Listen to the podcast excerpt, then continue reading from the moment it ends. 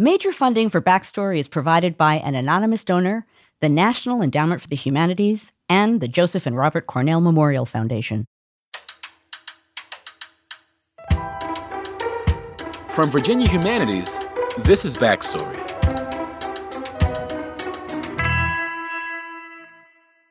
We're going to start today with an unjustly forgotten American showman and museum owner. Charles Willson Peale is best remembered today, if he's remembered at all, for a single painting called The Artist in His Museum. It's a self portrait, and in it, the aged artist gazes intently at us as he pulls back a faded velvet curtain to reveal shelves of stuffed birds. On the top shelf, there's a stuffed American eagle. On the floor, an American turkey awaits the same fate. But it turns out that Charles Willson Peale's ambitions went well beyond iconic American birds. We know Charles Willson Peale through his famous portraits of George Washington and uh, others involved with the American Revolution.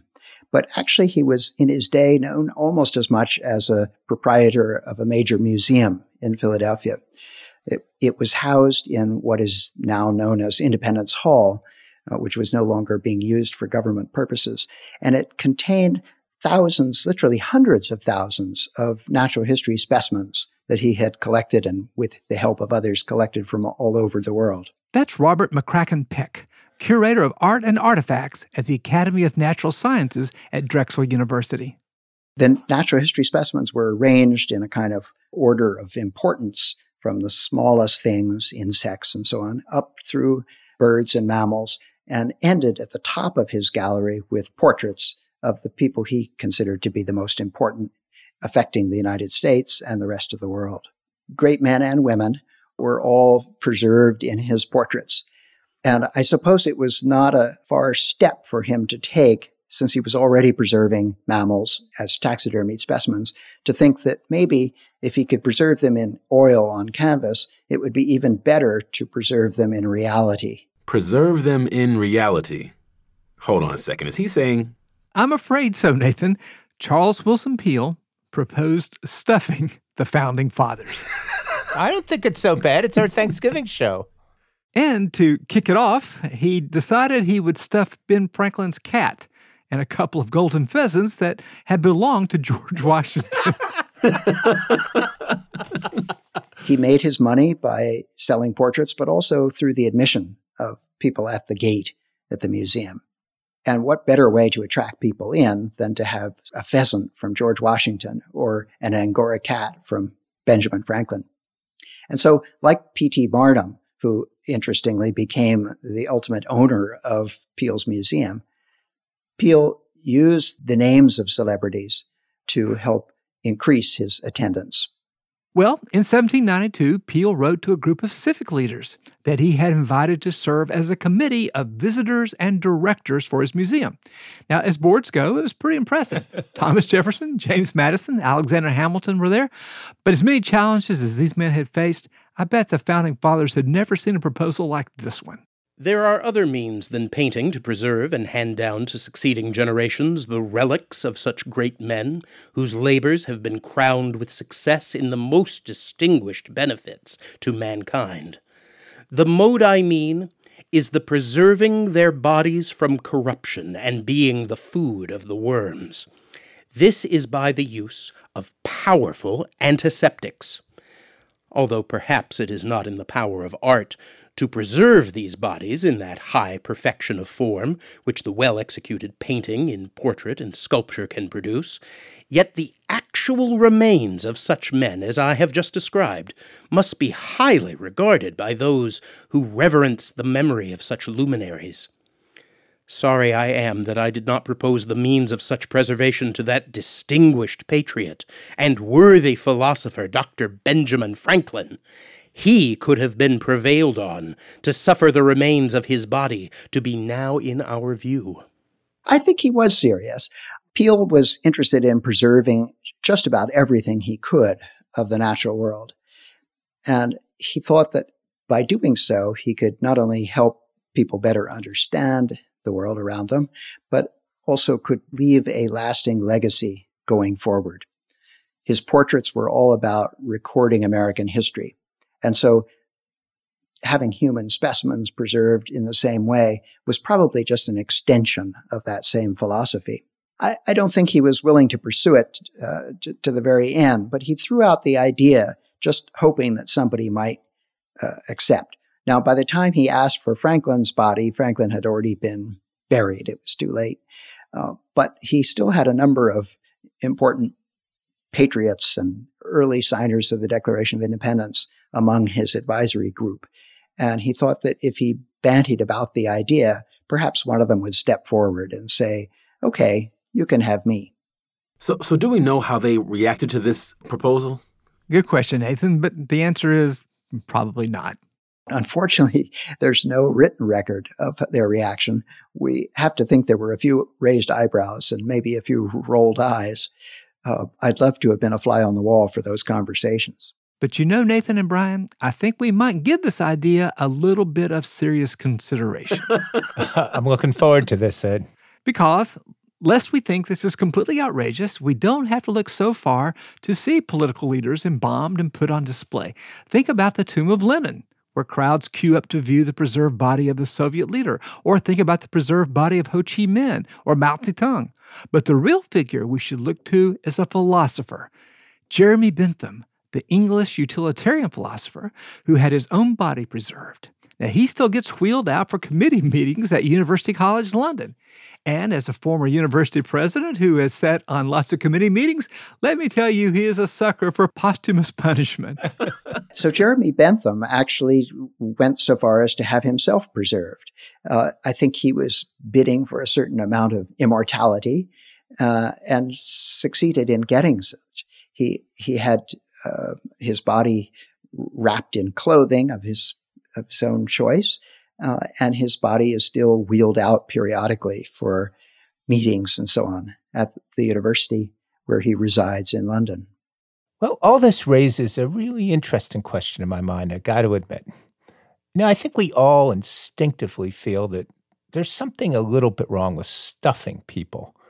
But is there really an ethical difference between stuffing a founding father and stuffing a silverback gorilla? Technically, it's quite the same.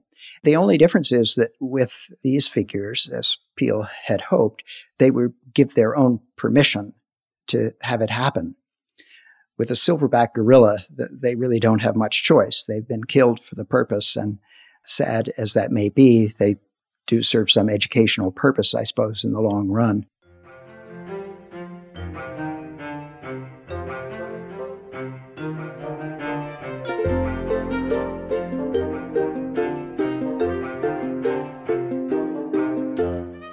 Robert McCracken Peck. And for the record, we asked him if he would like to be stuffed after his death. And he, he said no.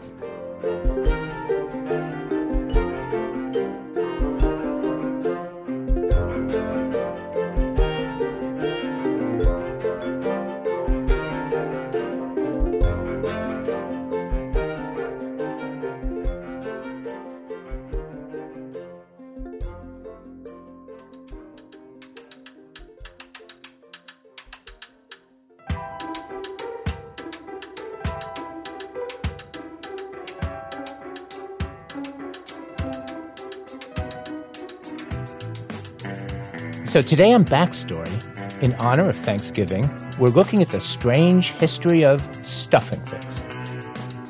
I'll be finding out about the Confederate horse that still looks as if he's ready to go into battle a century and a half after his death. We'll be taking a close look at The Raven, which inspired Charles Dickens and Edgar Allan Poe. And discovering how Carl Akeley's dioramas captured some of the mightiest animals in the world and froze them for posterity.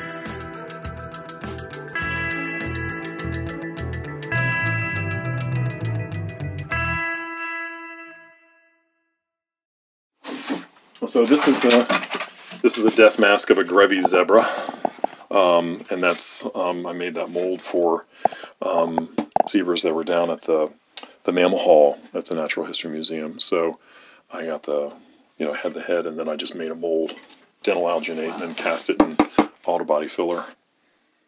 Meet Paul Rhymer. He served as a Smithsonian taxidermist for 25 years and helped lead the renovation of their mammal hall in the early 2000s. We visited Rhymer to discuss the state of taxidermy today and got a tour of his studio to see how he works. Yeah, so that was an actual, an unskinned head of a zebra. And so I made the mold just so that when I was mounting it, I could get like that sort of shape and then just sort of like some certain kinds of measurements. It's a little distorted because all this is really soft tissue. Um, but, but this mold gives me a ton of information. So some really important measurements are, you know, like where the measurement of the nostril is in relation to the mouth, how far back does the corner of the mouth, what is the the corner of the eye to the to the nose measurements, and then you start figuring out like this is um, the zygomatic arch, which is that bone that comes around like that on a skull. You've seen that. Like where is that shape? You know, where is the shape of the jaw? You know, where the where the jaw comes down in that muscle and and you can see the tendons that come through here, and you have to sculpt all that stuff into the form so that when you put the skin over it, it looks like the zebra. We met Paul after he got back from his morning duck hunt. He explains that for him, hunting is more about the pursuit than the kill, and taxidermy is more about the memory than the trophy.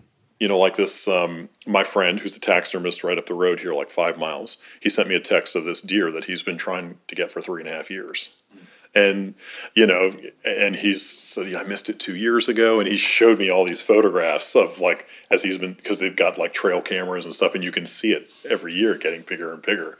And he got it yesterday with a bow which is badass. And it's a huge deer. And so for him like that's what that's going to mean. I mean he's really happy that it's big. And that's be the first thing that he's going to say. Look how big it is. But back in his mind he's also realizing that took him three and a half years to get that deer. That's a journey. Uh, and that's what life is all about for me. You know, it's like I love to get to the place, but the journey is the part that you remember, you know?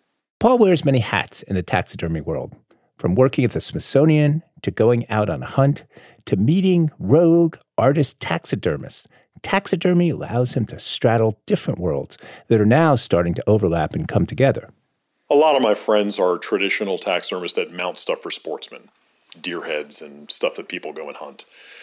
But then I also had this profession as a museum taxidermist where, you know, like I did stuff that none of those guys, you know, like I've mounted more than one gorilla. You know, like most guys don't, well, can, can't say that. So, I mean, it's, it's just, you know, like that's not something that comes into a taxidermy shop because no one goes to Africa to shoot a gorilla and have it brought for their trophy room.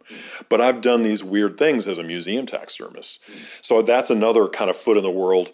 And then as an artist, seeing people who are doing using taxidermy in a completely different way. So taxidermists, like the the good old boys that I know and love, they do taxidermy and want it to be art. Um, and then there are artists that are using taxidermy as part of their art. And for a long time, those communities didn't really meet, but they really are meeting now. I, if I put on my, you know, good old boy hat, I would say that the rogue taxidermists don't really have the really refined skills. They don't really pay attention to anatomy. They're not technically good taxidermists, you know, like so things look really rough. Mm. But they don't really care because they're trying to create this idea you know, and using, you know, a, a, stuffed squirrel as a metaphor for something else, you know, and so a lot of traditional taxidermists kind of looked down on that because they didn't re- they didn't really know the trade. And then the other artists are like, well, you know, you care more about a nictitating membrane in an eye than you do about the life or the idea or the artistic idea of the piece. And so now people they're starting to have more understanding and learning from each other. It's really cool.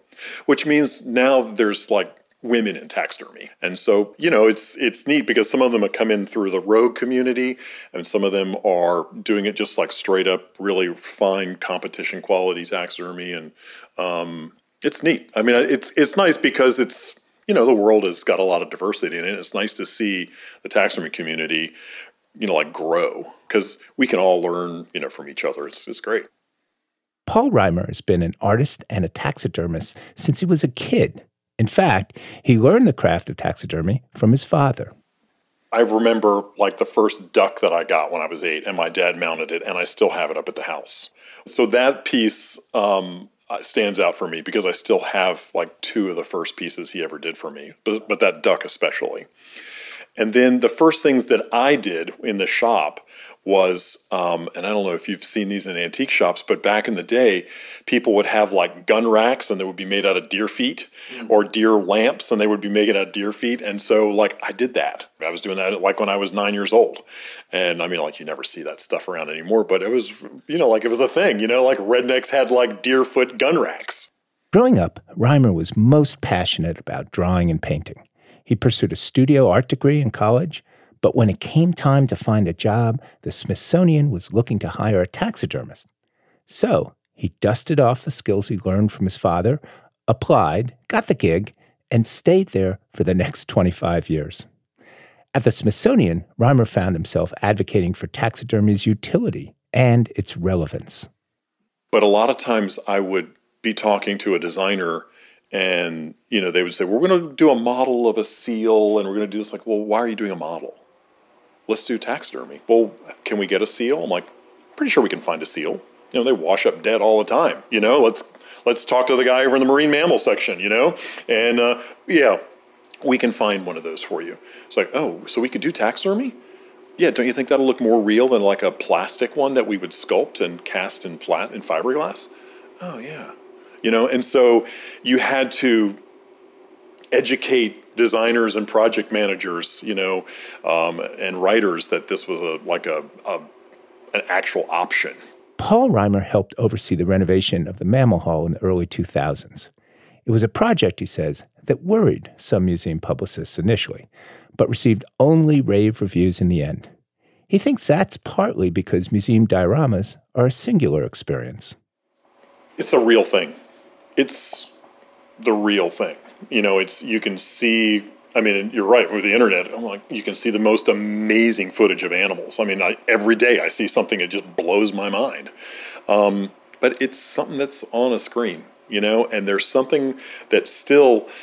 Uh, still something really attractive to the physical, tactile, real thing in front of you.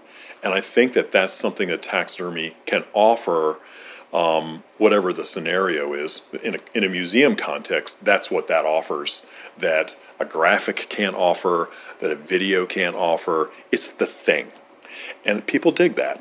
Paul opens up his large chest freezer, rummages past other animals, shows us an owl head that he was working on, until he finds the subject of his next taxidermy piece, a rare condor vulture. This will stink, even if, even if it's frozen. This bird has, I think, the longest wingspan of any bird in North America, like a 10 foot wingspan. Once again, this bird's been necropsied. So, um, so after the bird died, they cut it from all the way down, and they took out all the it took most of the internal organs out. Um, so what I'll do is I'll cast, I'll make molds of these feet so that I can do casts, and so then that material can go into the museum research collection. Same thing with the head. As Rhymer tells us more about his next taxidermy project, he explains that he's taking extra steps to make sure the bird's skeleton can benefit science. I mean, I, when I was a kid, there were like 50 left in the world. So I remember when that thing was almost extinct, and they've done this breeding program. They've really come back. They're doing really well, but they're still highly endangered. And so this one is a known animal that had been re- re- raised in captivity and released into the wild.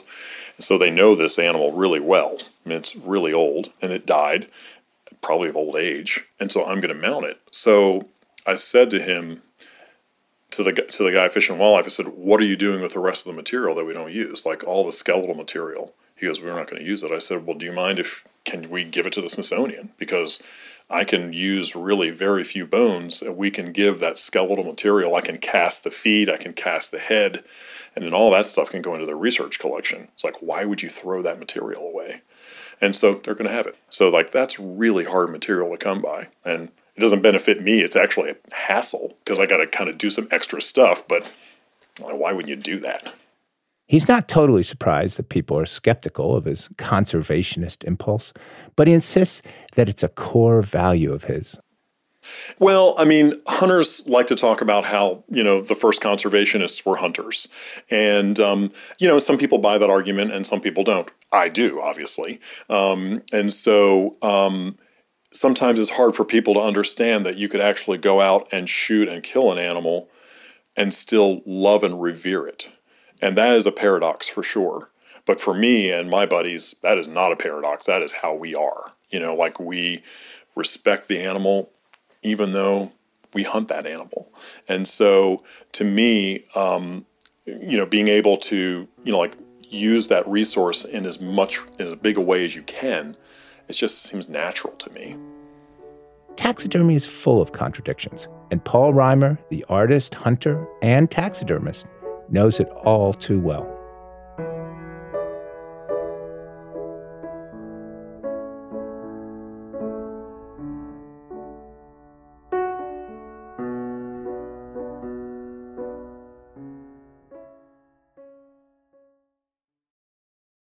Today, there's lots of debates about the presence of Confederate statues, but these granite monuments aren't the only artifacts with ties to the Confederacy. If you go to the Virginia Military Institute in Lexington, Virginia, you'll find one of the most unusual examples. Frequently, our visitors come and ask us, Is this the place with the stuffed horse? That's Colonel Keith Gibson. He's executive director of the VMI Museum. The facility is home to Little Sorrel, the famed war horse of Confederate General Stonewall Jackson. The museum has a stuffed horse?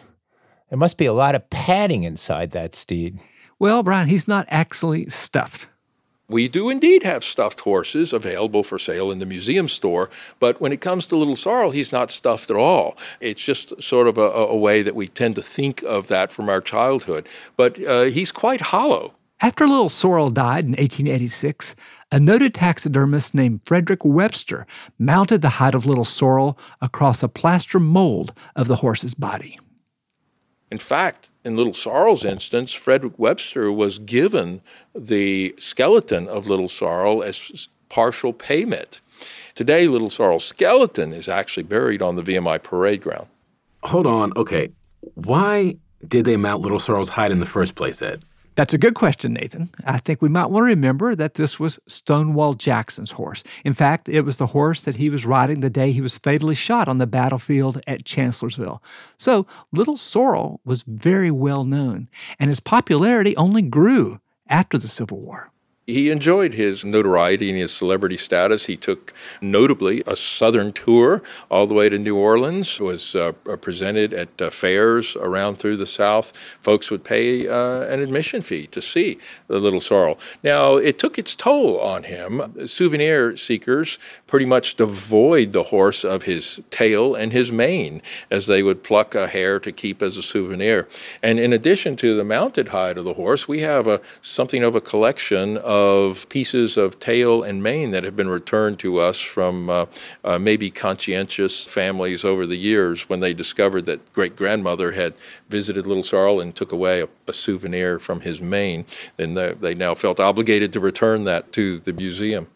So Little Sorrel must have been pretty popular with Southerners, right? Yeah, that's right, Brian. After the war, Little Sorrel lived part of his life at the old soldiers' home in Richmond, where Confederate veterans tend to him. His mounted hide was first put on display there until it came to VMI in the late 1940s. Colonel Gibson says he's been a main attraction ever since. Today, he's safely behind glass and is inaccessible physically to, to the public.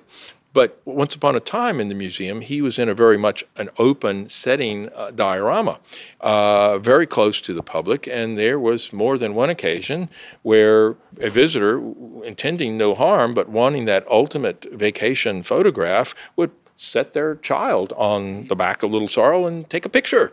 And we didn't necessarily encourage that relationship with the horse, fearing that he or the child might be damaged, might be harmed in the process. His stance is striking to me. Uh, when I think of uh, horses that are mounted, I think of more of a horse in an upright position. That's one of our producers, Charlie Shelton Ormond. He went to the VMI Museum to talk with Colonel Gibson and see Little Sorrel. It's not really a stance that I would um, envision for a reputable war horse It was pointed out at the time that he would be mounted in a moment of something, some unknown movement or sound capturing his attention. So his uh, head is uh, up high, his ears are pointed forward, directed uh, to that thing that has captured his attention. Unlike uh, statues, equestrian statues, uh, where you expect the horse to be in motion with a hoof perhaps raised, or maybe even two, as in the celebrated statue of uh, Andrew Jackson out in front of the White House. Or you think of celebrated cowboy star Roy Rogers, his horse Trigger, rearing back on his hind legs. Little Sorrel here is as if he has just been startled and disturbed from grazing in a, in a pasture. Little Sorrel's been here at VMI for a long time um, and has also been uh, in this form for a long time. So there has to have been some preservation along the way. About uh, 12 years ago, we went to the Smithsonian to have uh, their staff come down.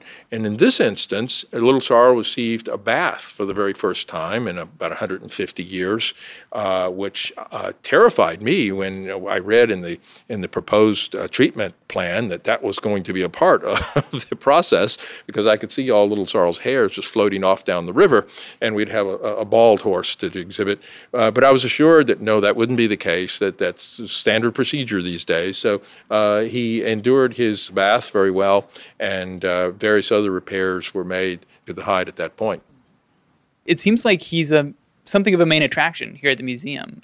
Do most people come here to see Little Sorrel? And uh, if they do, uh, do you hear anything from them about uh, why they come to see him? You know, for folks interested in the American Civil War, there are only two mounted horse hides that one can visit today and have the experience of the reality of this animal being a participant, a witness of those events. Little Sorrel representing, one might say, the Confederacy with his ownership from Stonewall Jackson, and the other representing the Union, a big black horse named Winchester, who was Phil Sheridan's horse. However, there's real and a connection that these mounts tend to make for us today. For some folks, there are mixed emotions uh, when they come around the corner of the museum and see a horse standing there. For our younger visitors, they do not necessarily realize uh, immediately that the horse is not alive, and parents will explain that. But even parents have mixed emotions about it. Some of them are just amazed that they can look into the eyes of this 160 year old animal and wonder about the experiences that the horse endured I always thought that Little Sorrow was on display in um, like an atrium. This is Stacy Palmer. She's from Alexandria, Virginia, and decided to see Little Sorrel when she passed through VMI. So when I turned the corner and saw him, I actually turned back around to the gentleman working at the desk. I'm like, "Is that really like the Little Sorrow?" He's like, "Yep." Um, I think animals is something that crosses gender, race. You know, it's something that everyone can um, can just relate to. Um, so I think when you can teach history through an animal, I think you can reach more people. I'm a history teacher as well. Um, and perspective is really important to me. I also think animals bring human qualities to generals. You know, someone that you think is very rigid and firm and law abiding um, but then you hear, you know, their love for the animals. And it is like you can look into his eyes and just, you know, it, it's, it, it melts you. So, Ed, you've done a lot of work contextualizing Confederate statues. We've talked a lot about it on the show. How might Little Sorrel compare to Confederate monuments in general? Well, I talked with scholar Nicole Maurantonio about the mounted hide relationship to monuments, and she's researched how artifacts such as Little Sorrel have shaped the way we remember the Confederacy. In preserving Little Sorrel, what we have is a lasting artifact that preserves memory of the Confederacy, connecting contemporary visitors to a past that certainly while defunct is certainly not has not disappeared. Right. And looking at the contemporary landscape and conversations, debates surrounding Confederate monuments, Confederate memory today, we can see certainly the resonances of this history. And Little Sorrel really stands as one object, artifact that crystallizes the the ways in which that history is is often neglected and forgotten. And the Stonewall Jackson statue in Richmond is actually based on Little Sorrel, right? The horse that he's on is Little Sorrel, and it's based on this taxidermied model. Yes. Yeah. The stance that Little Sorrel occupies in Richmond, standing at the corner of the Boulevard and Monument Avenue, is modeled directly on the taxidermied Little Sorrel. But it seems in some ways the taxidermied Little Sorrel is more powerful than the granite one that's there, right? There, there's a, a, a human personal connection that seems to take some of the edge off what the Confederacy was fighting for. Because Little Sorrel was alive. And that's one of the largest, the biggest difference between the monuments that stand on Monument Avenue and throughout the country and Little Sorrel himself is that the horse that stands at VMI was, in fact, at one point alive and does stand there to engage as a, a lasting testament to what was. Do you think Little Sorrel is a more powerful connection to the past than, say, Jackson's uniform or something that was actually of human scale? I do, in in that the horse's significance isn't only in that the horse lived when Jackson fell, but that in fact he enables the possibility to imagine what could have been in terms of the Confederacy. Rather, when Jackson left, Little Sorrel lived on. So the horse becomes intimately connected with Jackson and then ultimately becomes really an extension of Jackson and Jackson's life. So, yeah, Little Sorrel was at the battlefield. That seems to me pretty direct connection to history. That's all Stonewall Jackson, you know, we, we study him for was as a general. So, doesn't this actually reflect the history that the horse is most relevant to? to an extent, what we see is Little Sorrel connecting to battles, but we don't get a sense of the larger context or what the causes of the, the American Civil War were, or what the cause on, on behalf of which the horse and the Confederacy was fighting. So we don't hear about the context of slavery, and certainly what we don't get when we see Little Sorrel is a greater sense of the world that Jackson was living in. And certainly, while we do see Little Sorrel on display, what is largely neglected are the stories of the enslaved people with whom Jackson interacted, like Jim Lewis. Tell us about Jim Lewis. I mean, I've read something back in the day, uh, older writing, saying that Lewis was the perfect counterpart to Little Sorrel. Maybe tell us how people would think about that, and then tell us what you think about that. The connection between Little Sorrel and Jim Lewis is one that's often referenced when we think about the significance of Little Sorrel. Little Sorrel being connected to Lewis, who had been Jackson's body servant. Lewis was enslaved, and Jackson ultimately his master. But the connection between Little Sorrel and Jim Lewis is, in one way, I think really encapsulates the paternalism of the lost cause narrative. So, why did people think that Jim Lewis was such a perfect accompaniment to Little Sorrel? The language that was used to describe Jim Lewis in many ways mirrored the language that was used to describe Little Sorrel language of submissiveness, of faithfulness, of dedication and loyalty to one's master. And that language that really paralleled one another really exemplified the paternalism of certainly lost cause narratives, but certainly the beliefs that Jackson held. For they were equally obedient, patient, easygoing, and reliable, not given to devious courses nor designing tricks, more serviceable than showy, and altogether as sober sided a pair of subordinates as any Presbyterian elder with plain tastes and a practical turn need desire to have about him. Both man and horse seemed to understand their master thoroughly, and rarely failed to come up fully to all his requirements. Alexander Boteler, 1881. So, what happened to Lewis after Jackson's death? It's really unclear in many ways. Little is known really about Lewis himself. And certainly, while there's a sense that Lewis had been buried in Lexington at what had been Evergreen Cemetery, the precise location of his burial ground isn't really known today. So, Lewis really mattered to people as long as Little Sorrel was around for him to take care of. Certainly. Yeah.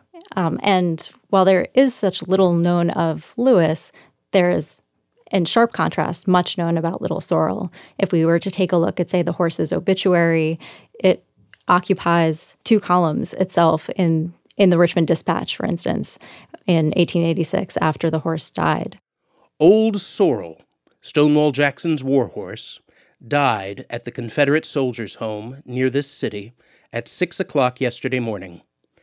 He was Jackson's favorite steed, and often had he carried his master on forced marches, often had he borne him to battle, often had he been in the midst of whizzing bullets, often heard the crash of cannon and the roar of musketry. Often he had felt his mane stroked by the great chieftain. And I think that's a significant point of contrast is how much documentation there exists surrounding Little Sorrel's not only life, but death, and how little exists surrounding Jim Lewis. What should somebody keep in mind if they go to VMI today to see Little Sorrel, as many people do? To be critical of this particular artifact and its place within this museum. On the one hand, walking through the VMI museum, one can leave and actually purchase commemorative objects that remember Little Sorrel, like stuffed animals and other objects that are intended, I think, in some ways to do that distancing work. And as visitors, as tourists to historical sites, we need to be more critical of not only the stories that are told within the museum, but the ways in which we choose to commemorate those experiences. So, to what extent does the museum see Little Sorrel as a really important symbol for the Confederacy? Well, Colonel Gibson says that Little Sorrel simply did the job that was expected of a warhorse, and he shouldn't be regarded as taking a side. It may be too much to think that Little Sorrel had some nefarious preconceived intentions that led him to become a quote unquote Confederate horse. We easily understand this animal lived. So, in a very real way, Little Sorrel stands today as a participant of those times, silent, but in his presence is bringing something alive as it were, in an ironical sort of way, in a moment of irony, this uh, dead horse helps us bring that period of time alive.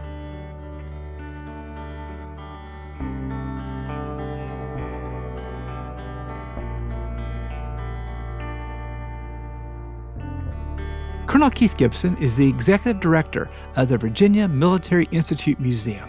We also heard from Nicole Maurantonio.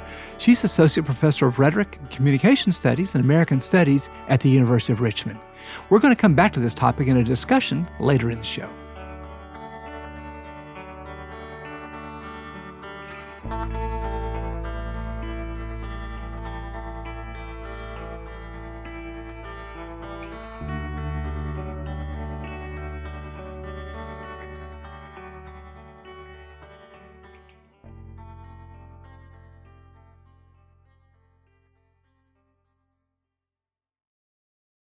Now, I want us to think back to our childhoods.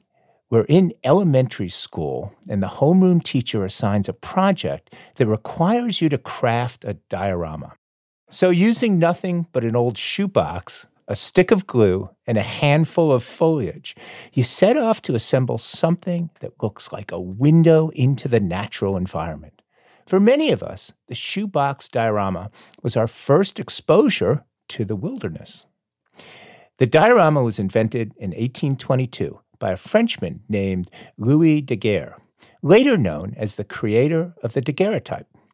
These early dioramas were typically large scale, housed in darkened theaters. They were three dimensional exhibits comprised of a landscape painting in the background and plants and rocks in the foreground. A precursor to the cinema, this immersive experience was intended to give the illusion that the viewer had been transported to some far off natural scene. And by the late 19th century, American conservationist Carl Akeley borrowed from this technology of illusion and incorporated his expertise in taxidermy to pioneer a new diorama called the natural history diorama, turning a popular form of entertainment into an awareness tool for the conservation movement. So imagine walking into a darkened theater. That's scholar Brian Rasmussen. And at the far end of this theater is an illuminated landscape, a landscape that looks like it's illuminated from within. And what you've got is a mountain scene in the far distance, enshrouded in clouds, a large panorama. And this is huge. Imagine uh, 30 or 40 or even 50 feet long and maybe 20 or 30 feet high. Mm-hmm. In the background, you've got these volcanic mountains shrouded in clouds and snow. Imagine in the foreground, you've got a jungle scene, for example. And framing the jungle scene, we have vines and trees. And in the very foreground, you have gorillas. So, what I'm describing is one of the exhibits at the American Museum of Natural History, Hmm. the silverback gorilla exhibit, which is the exhibit that Carl Akeley is best known for. What are we supposed to understand about nature and the relationship between man and nature from what you just described? Very often, these dioramas weren't accompanied by lots of didactic text, for example. That's what I gather, right? You're supposed to experience it, but somehow come away with something. Right. You're supposed to experience on an emotional and psychological level the harmony of nature. That was the explicit I see. design of a diorama. And so this is why sometimes scientists felt dioramas were sort of devoid of intellectual content.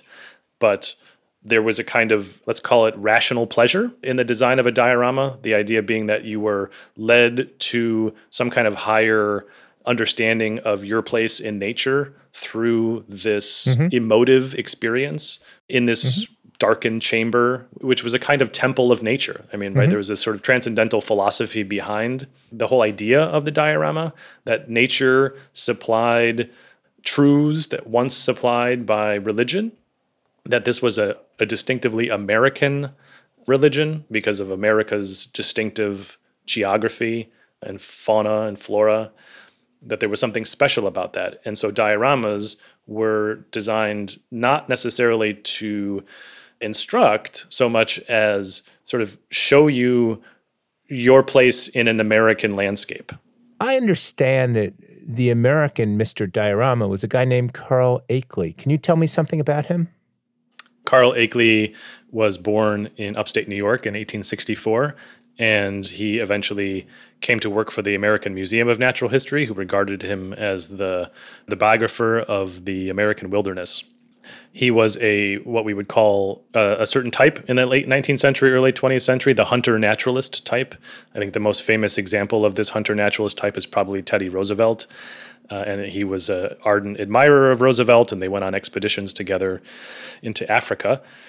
And he was, I guess, he pioneered a lot of the techniques that we now come to understand as sort of synonymous with a natural history diorama. But he was also a sculptor. He was one of the first, if he wasn't the first, but he was one of the first to kind of marry sculptural aesthetics to taxidermy. So mm-hmm.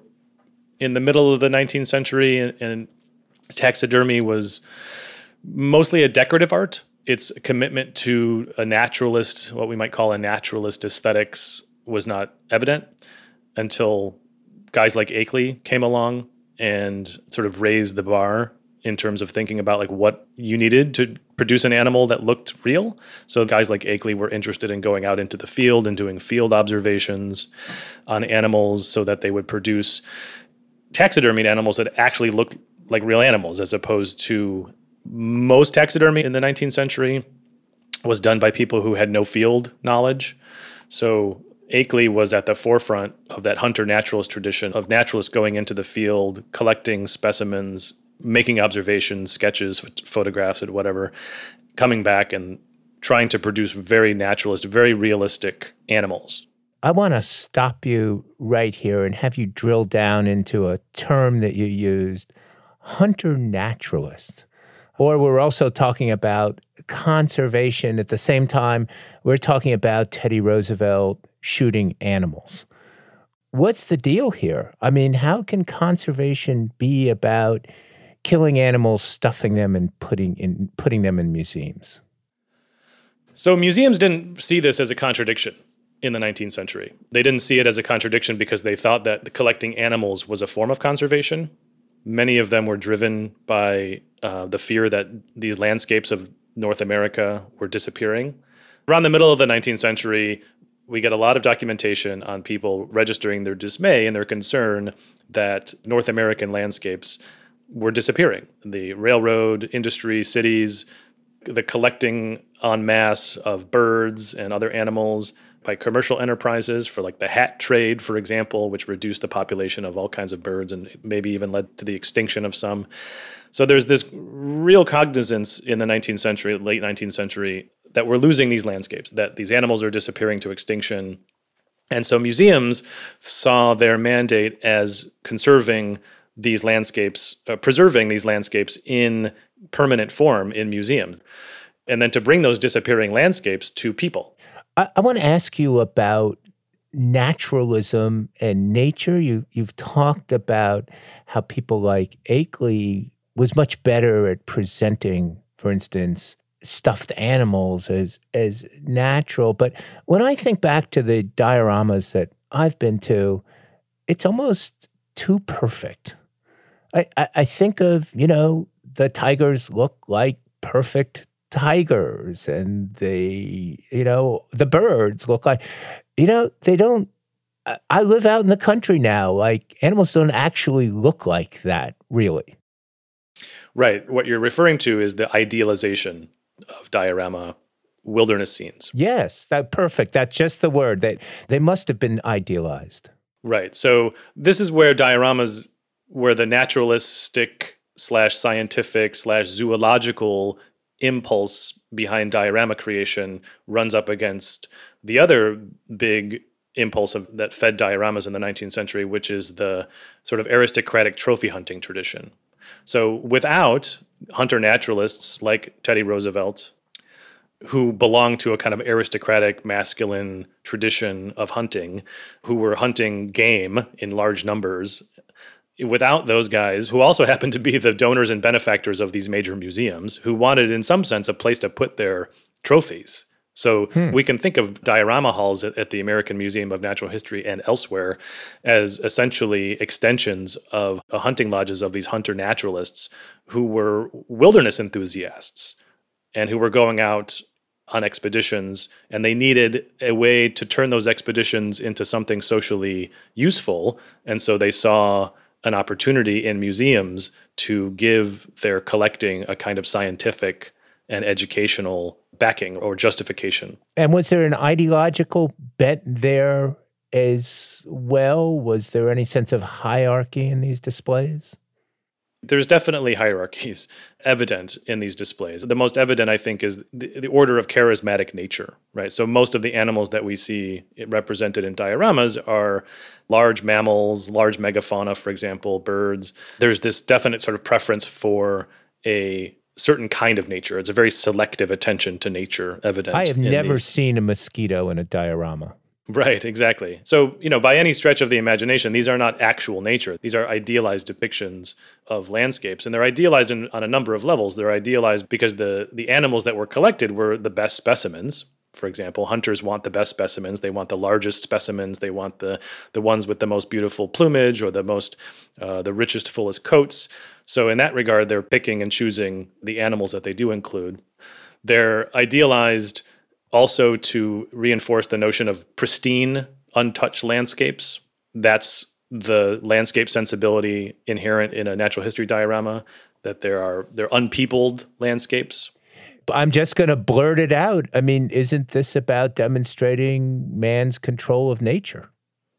Yes, it's man's control of nature. Well, uh, well, so this is interesting because man's control of nature the consciousness of man's control of nature in the 19th century is what drove people like Akeley to want to collect because right. they understood that once upon a time the wilderness was a terrifying prospect right? The wilderness was you know it was uh, it was Jews in the wilderness. It was being it was exile. It was darkness. It was dangerous animals. It's where the term howling wilderness comes from. Exactly. Exactly.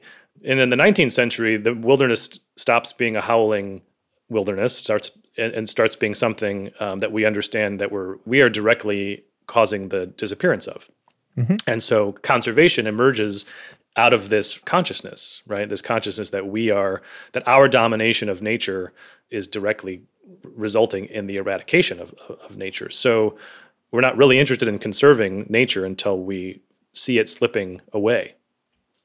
And where is the place of the diorama today in an age of film and video and uh, 3D photography, not to mention the whole digital world. Has it gone the way of, let's say, silent films? Is it a oddity? In terms of their their continued place, as we've talked a little bit about, they are bound up in all kinds of interesting political issues. Environmental historians will say that this is actually one of the problems of the wilderness myth is that we tend to selectively preserve and attend to nature. We don't necessarily think about ourselves in nature for example we think we tend to think Right. about nature in these pristine beautiful places and that's really great and a national park is in some ways like a giant diorama right it's it's this attempt to preserve for all time against change a landscape and that is a way of preserving landscapes and it was instrumental in the creation of national parks. The same idea for example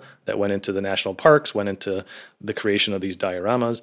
But what happens outside of those places right? What happens outside of the of the preserved landscapes? Do we express the same kind of ethical care to our local I live in Los Angeles, for example. We don't exert the same kind of care uh, along, for example, the LA River where I live as we do to, say, Yosemite or something like that. And it sh- and so it shows. And so that kind of uneven distribution of our care may be a legacy of this old wilderness idea. Brian Rasmussen is Associate Professor of English and Department Chair at California Lutheran University. He's the author of Technologies of Nature The Natural History Diorama and the Preserve of Nature.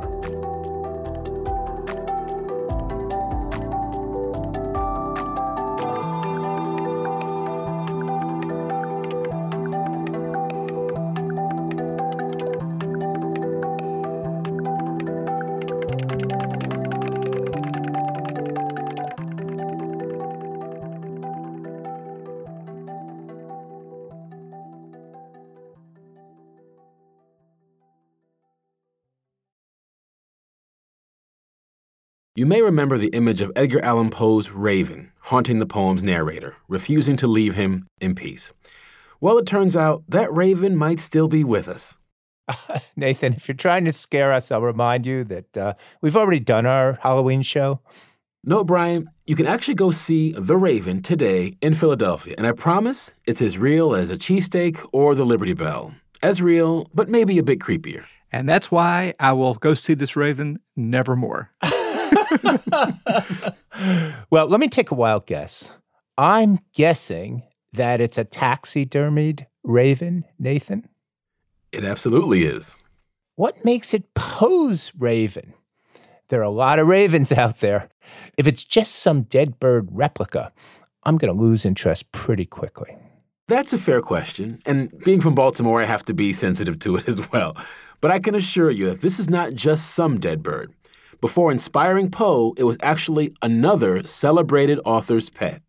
Dickens was quite interested in ravens, and actually, during his lifetime, he had at least three live ravens. Grip was the first one, and Grip served as a character in his mystery novel, Barnaby Rudge. That's Robert McCracken Peck from the Academy of Natural Sciences at Drexel University, joining us again.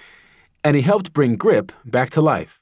In 1991, the bird had some signs of domestic beetle damage. This is a very common insect pest that will get into a mounted specimen and eat away at the base of a feather, for example, in a bird. Fortunately, the people who had mounted Grip originally, the taxidermist who worked for Charles Dickens to do this work, had applied a lot of arsenic. And this was common in the 19th century. And so the domestic beetles, as soon as they hit the arsenic, they died. Nevertheless, there were some skins of the insects around the base of the bird, and I think the library was quite right in having us double check its health and safety. Let me get this right. The raven that's now in Philadelphia was once Charles Dickens' pet raven? It was. And apparently, the fact that Dickens loved his raven Grip so much motivated him to taxidermy his raven after he died. Listen to how Dickens describes his attachment to his pet raven in the preface of Barnaby Rudge. It may have been that he was too bright a genius to live long, or it may have been that he took some pernicious substance into his bill and thence into his maw, which is not improbable, seeing that he tore up and swallowed, in splinters, the greater part of a wooden staircase of six steps and a landing. But after some three years, he too was taken ill, and died before the kitchen fire. He kept his eye to the last upon the meat as it roasted, and suddenly turned over on his back with a sepulchral cry of Cuckoo! Since then, I have been ravenless.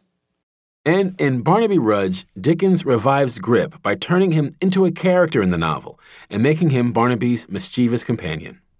Well, it's, it's a funny thing. In fact, he is um, the sort of the figure with whom we are left at the very end of the novel. We have the sort of penultimate paragraph of the whole book um, describing how the bird advanced with fantastic steps to the very door of the bar and there cried, I'm a devil, I'm a devil, I'm a devil, with extraordinary rapture. And then in the very last paragraph, and indeed the last line of the last paragraph, uh, we're told that, quote, from that period he constantly practiced and improved himself in the vulgar tongue.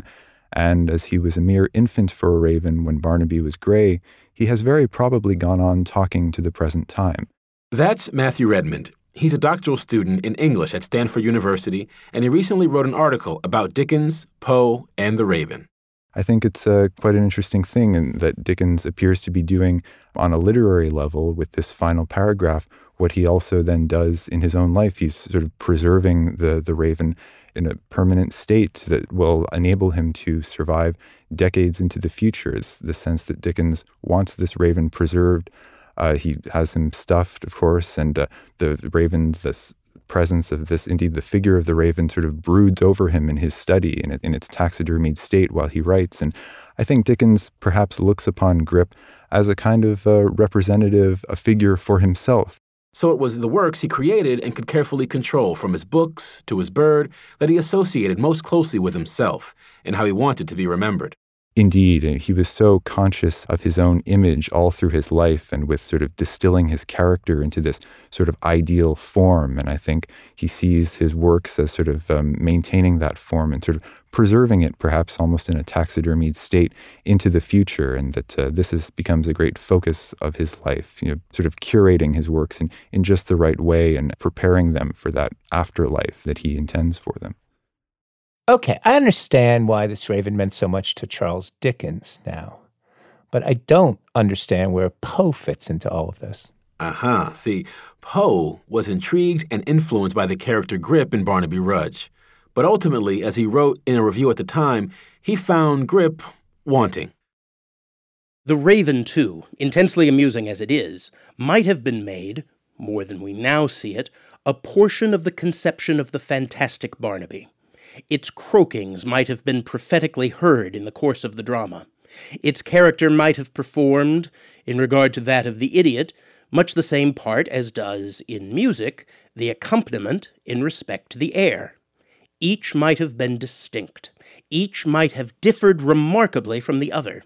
Yet between them there might have been wrought an analogical resemblance, and although each might have existed apart, they might have formed together a whole which would have been imperfect in the absence of either. For Poe, Dickens's carefully constructed, neatly put together Raven seemed to miss the mark, and so Poe becomes convinced that he can create a better Raven and sets out to write his now famous poem. The Raven by Edgar Allan Poe. Once upon a midnight dreary, while I pondered, weak and weary, over many a quaint and curious volume of forgotten lore. While I nodded, nearly napping, suddenly there came a tapping, as of someone gently rapping, rapping at my chamber door. "'Tis some visitor," I muttered, tapping at my chamber door. "Only this, and nothing more." I think that The Raven, in some ways, is a kind of allegory of poetic process, and that Poe is sort of taking Dickens' Raven and writing a poem in which he sort of meditates on the very act of taking someone else's literary device and, and what it means to do that. And the speaker of that poem is sort of perhaps buried underneath all of the books and, and the vast volumes of, of forgotten lore in his study. I mean, Derrida famously observes that the poem begins among books and papers and letters and thus does not begin at all. And I think he would have been keenly aware of the ways in which uh, literature and, and taxidermy have a number of things in common. This desire to sort of reanimate the past and make it sort of present in, in some way and sort of bring about some kind of resurrection that in some ways is, is quite fearful and, and confusing, perhaps. Dickens loved his raven so much that he did all this work to keep him alive through his writing and by having him taxidermied. But most people know the raven thanks to the poetic version Poe imagines from the other side of the Atlantic, never having even set his eyes on the real bird. But ultimately, whether it's through Dickens or Poe, whether it's in physical or literary form, the raven seems determined to last, to persevere through time, to maintain its grip on us. And so, years later, long after they both had died, the raven followed Poe, his deceased popularizer, home to Philadelphia, where he remains today. Grip is standing in a very sort of regal, raven like pose and is mounted in a rustic shadow box that apparently Charles Dickens embellished himself with branches from his own estate. It gives it a, a very kind of a natural appearance, but the bird shows no signs of activity. His wings are not extended or anything. He's simply standing uh, the way he would have in life. I think Grip is in very stable condition right now. We opened up the shadow box that he was housed in and cleaned all of that out. The dust is removed, uh, any other particulate matter. The insects are all gone, uh, and it's all been carefully sealed up. The Free Library keeps it under wonderful conditions with temperature and humidity control. And we're fairly confident that given the arsenic load in the skin, it's unlikely to get any infestation of cigarette beetles or dermestid beetles anytime soon. The sort of feathery figure of this taxidermied raven still sort of expresses an essential tension in Poe's writing, this tension that's expressed with the question, who is controlling whom? On the one hand, we have these very ingenious and, and uh, meticulous efforts to preserve the raven. It seems that we are keeping him under glass and controlling it in a manner of speaking. And yet, ultimately, is not the raven sort of controlling us and compelling us to, to preserve him? And there's this kind of ambiguity that I think Poe would thoroughly enjoy. And uh, that I think he would be delighted by the whole thing, precisely you know, fascinated by the strangeness of, of it all and the circuitous quality in the way that it sort of beggars easy answers.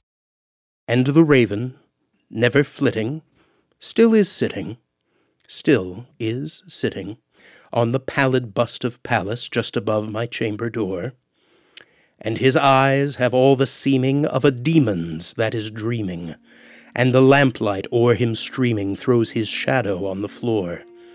And my soul from out that shadow that lies floating on the floor shall be lifted nevermore.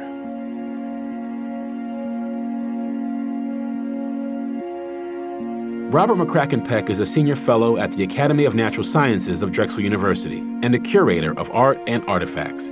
He's also the author of the upcoming book, Specimens of Hair The Curious Collection of Peter A. Browne. Matthew Redmond is a doctoral student in English at Stanford University.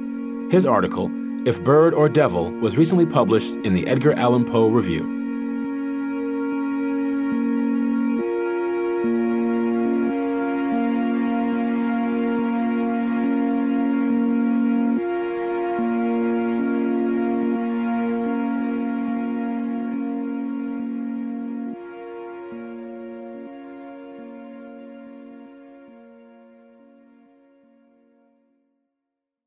Nathan, Ed, I don't know if you saw the email just came in, but they've proposed stuffing the co-hosts a backstory. I don't know how you feel about that, but I'm not up for it. We can laugh about this, but I got to admit that as we did the show, I recognized there are actually some pretty serious historical questions entailed into stuff or not. Yeah, you know, and for me, who is a little bit squeamish about such things, the idea of stuffing animals was alarming on its surface, but there's also historical issues for us to think a little bit about. You know, when uh, Charlie and Keith Gibson at uh, VMI were talking about the horse, uh, and then when I was talking with Nicole Maurantonio, um, you, you, hear sort of different perspectives on what this might mean. You know, Colonel Gibson sees it as basically kind of an introduction to letting people think about the Civil War who might not otherwise. Nicole wonders if the whole idea of having attractive horse there doesn't kind of domesticate uh, the Confederacy a little bit and obscure the issues over which the war was fought.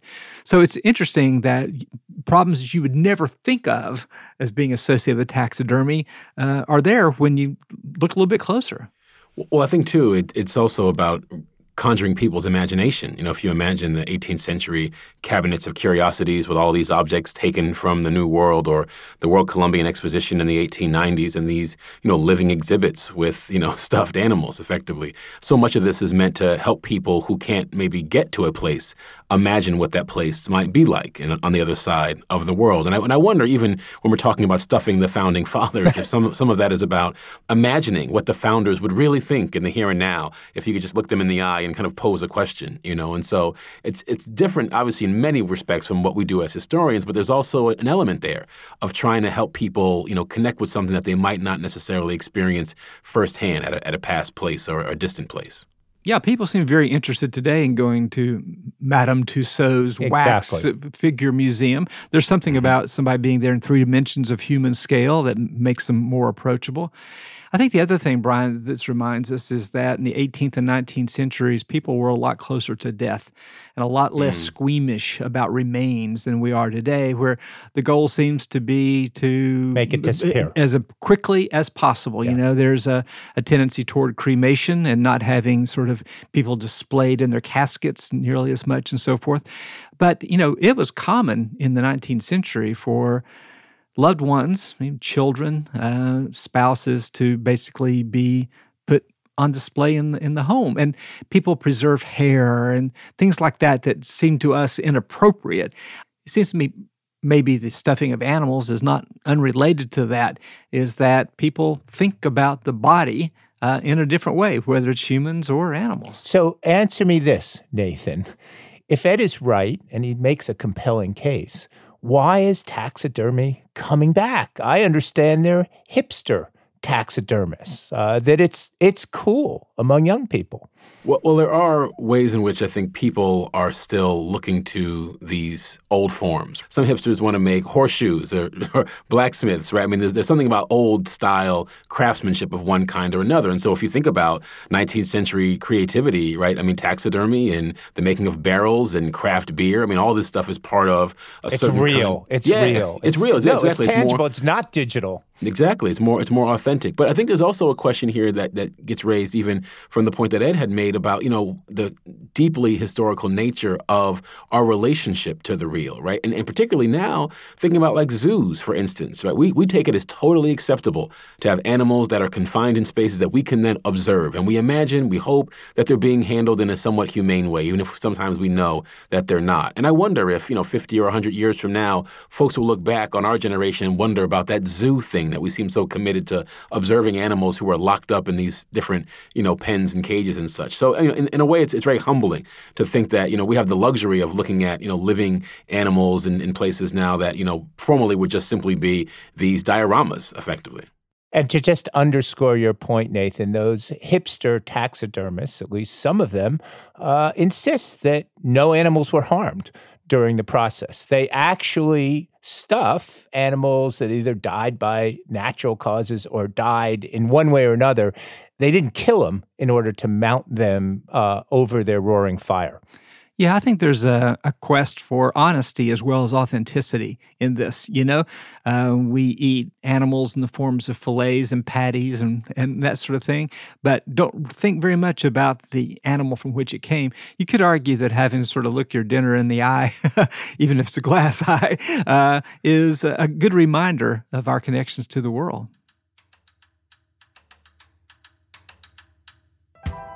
That's going to do it for us today do get in touch. You'll find us at backstoryradio.org or send us an email at backstory at virginia.edu.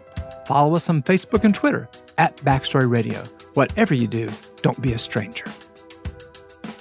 Backstory is produced at Virginia Humanities. Major support is provided by an anonymous donor, the National Endowment for the Humanities, the Joseph and Robert Cornell Memorial Foundation, and the Johns Hopkins University. Additional support is provided by the Tomato Fund cultivating fresh ideas in the arts, the humanities, and the environment. Brian Balogh is Professor of History at the University of Virginia. Ed Ayers is Professor of the Humanities and President Emeritus of the University of Richmond. Joanne Freeman is Professor of History and American Studies at Yale University.